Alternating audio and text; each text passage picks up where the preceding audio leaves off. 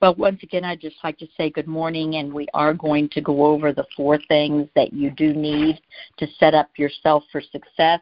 Um, and then I'm going to turn this over to Dick. He has quite a bit to share with you this morning. Guys, the first thing you need is resources. Every week, new fresh leads. We're not going to beat this we've gone over it before, but we do want you to know what they are. I encourage you to write them down. I encourage anyone who has never heard this to call and get a refresher after this call. Um, you need a schedule. You need an actual schedule that you're going to work every week um, we just talked about uh, the trainings that we have available for people uh, Monday through Thursday and also on Saturday morning. That would be part of your schedule. All right. Um, the third thing is uh, activity. Once you've got your schedule, you've got to know what your activity is by tracking your numbers. How many dials did you make? How many people did you talk to? How many appointments did you set? It's that simple. Uh, we don't need to go over the ones that said no. We don't need to hear any of that again, and neither do you. Just cut and dried those three things. Why is that, Connie? I'd like to address that because hearing why somebody didn't buy, we know that a certain percentage of the people aren't interested, they're mad, the wife sent it in. We know that. So rather than live and dwell on that, oh, we found the one that's not interested next and just move on. Amen. Okay? We, want to know the ones that you talk to. We want to know if you talk to 27 people and set one appointment, there's a problem. And we need to nip it in the bud to shorten your learning curve. And the fourth thing, the fourth thing that um, this is where Equis comes in and supplies this for you if you will follow it, and that is the system. There has to be what Dick and I call a method to our madness, okay? There's got to be a reason for doing what you do. And when you understand that this is, guys, you're not, this is not for selling. This is a product people are going to use. All right? And so I hope it doesn't take a death claim for you to learn that because a death claim hopefully doesn't come for quite some time in your career. But if you think this is just a way for you to get a paycheck, you need to take a new, fresh look at this. So, um, enough said about that. Um, you need resources, a schedule to follow, weekly activity, and a system um, to uh, follow. So, Dick, what did you have for everyone today? Well, I wanted to start off with two things, but the first thing was because I'm hearing uh, people say, well, I don't know what to say when the people say they've already bought something. And really, that's when, you know, when you take orders at, in retailing, you take the order, they got the money, they buy the shirt, they buy the slacks, and they move on. But real selling is not that way. When the objection comes up, that's when the selling starts. And I've, so I've been thinking a lot about you know ways of overcome that. And I think a good approach would be say, okay, so you you've already got something now. You have a two hundred thousand dollar mortgage. Did you do like most people and only cover a portion of the two hundred thousand?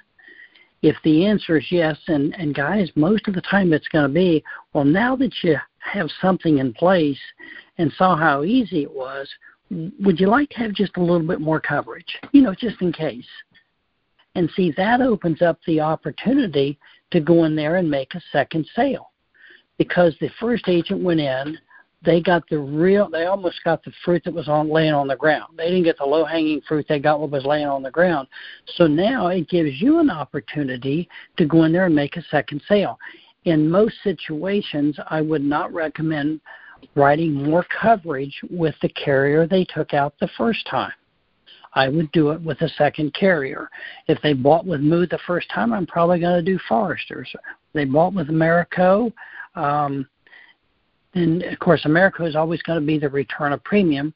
You're probably going to have to go back there. But then again, a lot of times they just want a little more and they want to keep that cost down. So you have the opportunity of making a second sale. Um, if they say no, I'm not interested in getting a little more, I'd say, well, the only reason we suggest a second plan is for the foreclosure protection aspect. See, most people will add a second plan um, to what they have, fewer years to reduce the cost, but still have protection from the foreclosure due to an illness. You know, facing an illness, not working for six months to a year, would it be important to you to have a lump sum of money that you could live on that would stave off stave off foreclosure? You know, it, is it going to work every time? No, but the whole goal is if if we can get two extra sales a week for you by using something like that, or one extra sale a week, guys, that's an extra, you know, three to four thousand dollars a month in premium. That pays for a lot of leads, and it makes your business profitable. So those are the things that make the difference. You know, where do we go? I interviewed a person this past week. I said, "Have you ever done any selling?" He said, "Well, I worked at a car wash," and he said, "I was really good at upselling." He said, "I sold, you know, 30 to 40 percent more every week when I was working uh, the check-in line than most of the other guys did, and it was because he was good at upselling. Well, that's what this is all about. It's offering them something they don't already have. Mm-hmm. Um, now, I also wanted to cover the tie down for those of you that are doing the virtual sale. Now, we have the tie down for the uh, meeting and greeting in person. That's called the yellow card. And guys, that does work extremely well for those of you who will practice and get it down. But for the tie down for the virtual, this is one of the things that I might suggest to you. I say, John, do, do you have pen and paper handy? And wait till they get it and say yes. Okay. And what time did we say on Thursday we were meeting? Or doing the callback at 4 p.m. Uh, next to the time, please write this down. Remember to ask me about the foreclosure benefits because most people who get mortgage protect excuse me mortgage protection will need the uh, foreclosure benefits long before they need anything else. See, the purpose of our call this afternoon is this. We keep families in their home when the unexpected happens. See, that phrase, if you say it and deliver it with the right cadence, oh, this isn't about some sales, about something. This is about keeping my family in their home if the unexpected happens. It's just a little bit of a hook, and guys, that's what we do. You know, I, I, there's such a tendency on all of our part when we start any sales job is whatever you're selling, this stuff's for selling. No, in this situation here, this stuff is for using. And the whole goal is you won't, but if you do, it's going to impact your life considerably, one way in the positive and another way in the negative if you don't. So, at any rate, uh, I wanted to go back today, and, and I hope those tie downs will help you there, but I wanted to go back today and reference the call we had on September 21st. And I mentioned last week that I had gone back and listened to it. And uh, when you go back take notes and practice what you heard and listen to it over and over again. I did that and I just realized how how really important that is. Today I wanted to zero in on another aspect of what we do, and that's simplified issue insurance. And I wanted to cover why it is and how important it is for our clients and why it's important for you and for them. See, but first of all, I wanted to explain kind of what it is and then go through why it's so important to the client. See, if you were the president of your insurance company and you were going to send a check, say, for example, you were tied for every policy you wrote, if the person died, you, the agent, were required to send 10% of the death benefit. So if they died, you were going to cover $10,000 of the death, and the insurance company was going to cover the other 90. You know, if you were in that situation, how would you look at the risk for each of the clients? You're going to look at it differently because you got a dog in the fight. You know, so if you had a marathon runner you were selling who was six foot one eighty five, runs five miles a day, four days a week, and then you had another client you were talking to who was six foot, weighed two seventy. he eats junk food most of the time, rarely exercises, except on Wednesday at the bowling alley, where he eats a whole pizza and drinks a pitcher of beer. Now, those are your two clients. You're going to have to cover $10,000 of that death claim if they die. Which one would you want to write? Obviously, the marathon runner. I don't blame you. I would too. So let's take a look at how the insurance company looks at this situation. See, now the marathon runner, they're going to get what we refer to as a preferred rate. And using the example that I put out where you guys can see my four tables, the cost for that marathon runner for this amount of insurance, say, would be $80 a month. Now, the bowler, he's going to start out at a standard rate that's $100 a month standard. After they do the blood work, his rate is going to add probably 25% to it. He's going to be a table A on the rate, on the weight. So that's 25% more. Uh, drinking a pitcher of beer like that, he probably did, it's probably not Wednesday night the only night he drinks. His liver enzymes are probably going to be slightly elevated. So they're probably going to add another 25%, taking him to a table B. That's now 50% more. So now um, we look at um, you know maybe some cholesterol and um, all that junk food. Every one of these events in his life, if they qualify for a rating, and if you're the guy paying out the ten thousand dollars, you're getting part of the premium here, but you're also going to get part of the death benefit. You want that premium to be a little higher to protect your $10,000 from coming out of your checking account. So for every table it goes up, now type 2 diabetes with most carriers, guys, is a table 3 or a 75% rating. Now, usually when they do the blood work on it on this bowler, they're going to find all kinds of things in there that you know he may or may not know he's got, or definitely probably not excited about knowing that are going to cause him, you know, he's probably got a blood pressure problem, a cholesterol problem. Well, the point of this whole thing is, is our simplified issue products, guys, are designed and they're priced to accept that risk because they know they're going to have some people that would really qualify for a standard rate at the hundred dollars. The the four table product that we have is only priced about twenty five to 30% higher than standard, but the company is taking a lot of risk because they're not doing the blood work. See, this is really important for middle America for a couple of reasons. One, most of our clients fall into a table B to a table D category. How many people have you written or have you talked to aren't at least 30 pounds overweight? not many.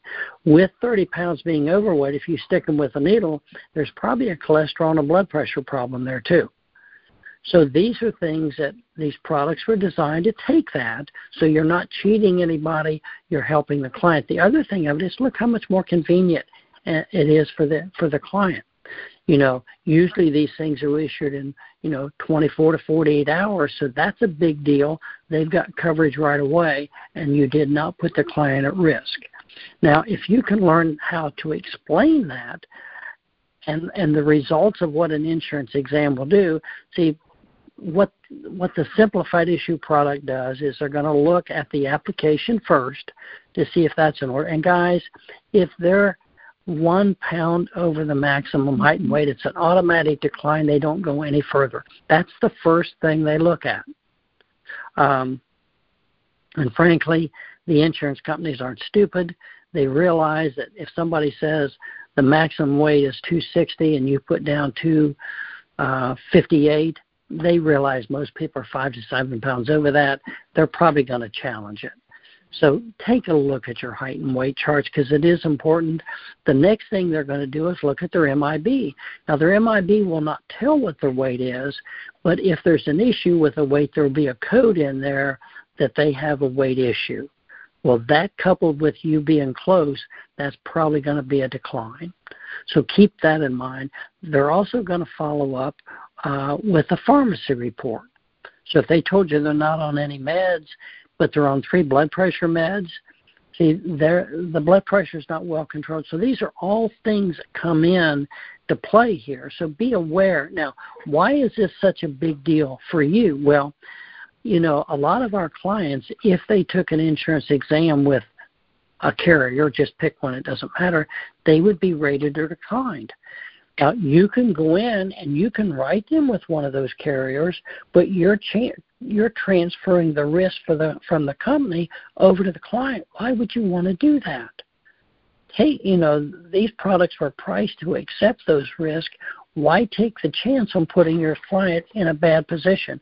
Now, the reason I bring that up is 98% of the agents in America, most of them don't have simplified issue, and the few that do don't understand the value and the benefits of it.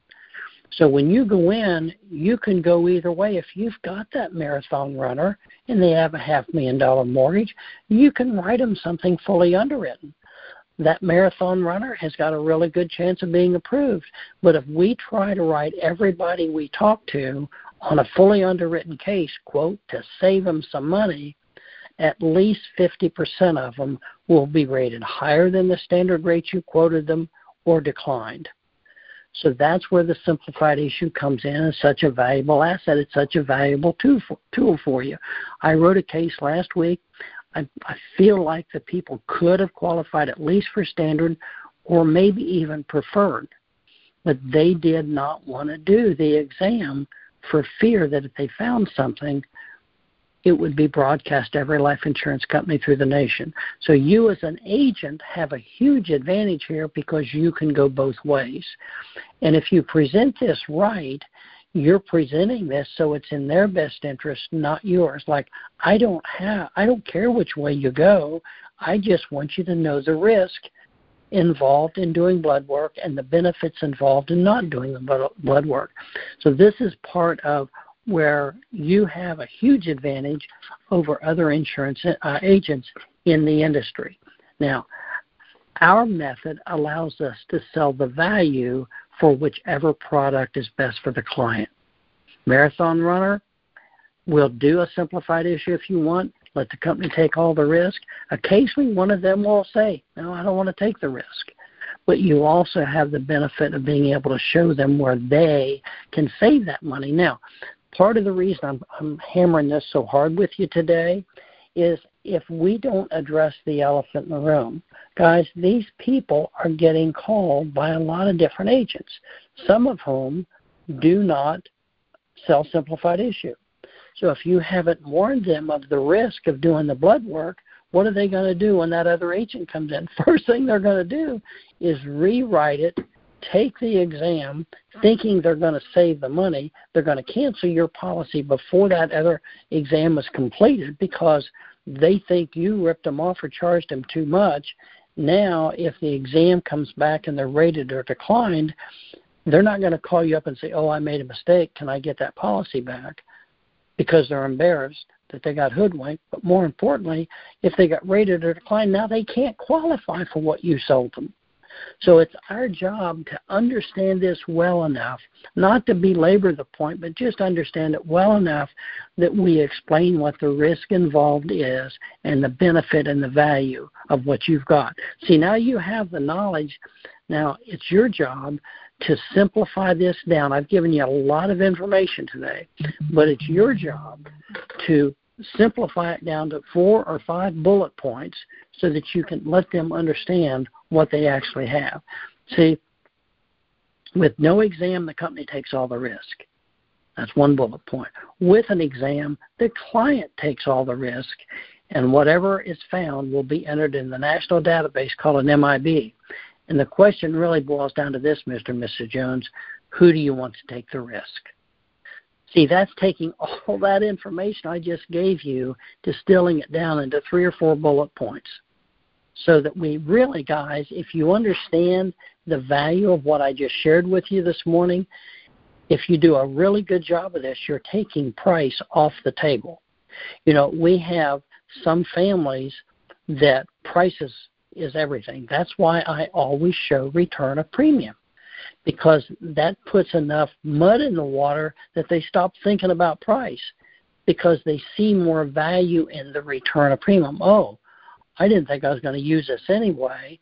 I can have the coverage. I can have my cake and eat it too.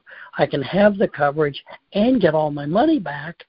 I'm in because price now doesn't become the issue. You all have heard the story of the agent a number of years ago that I went to see.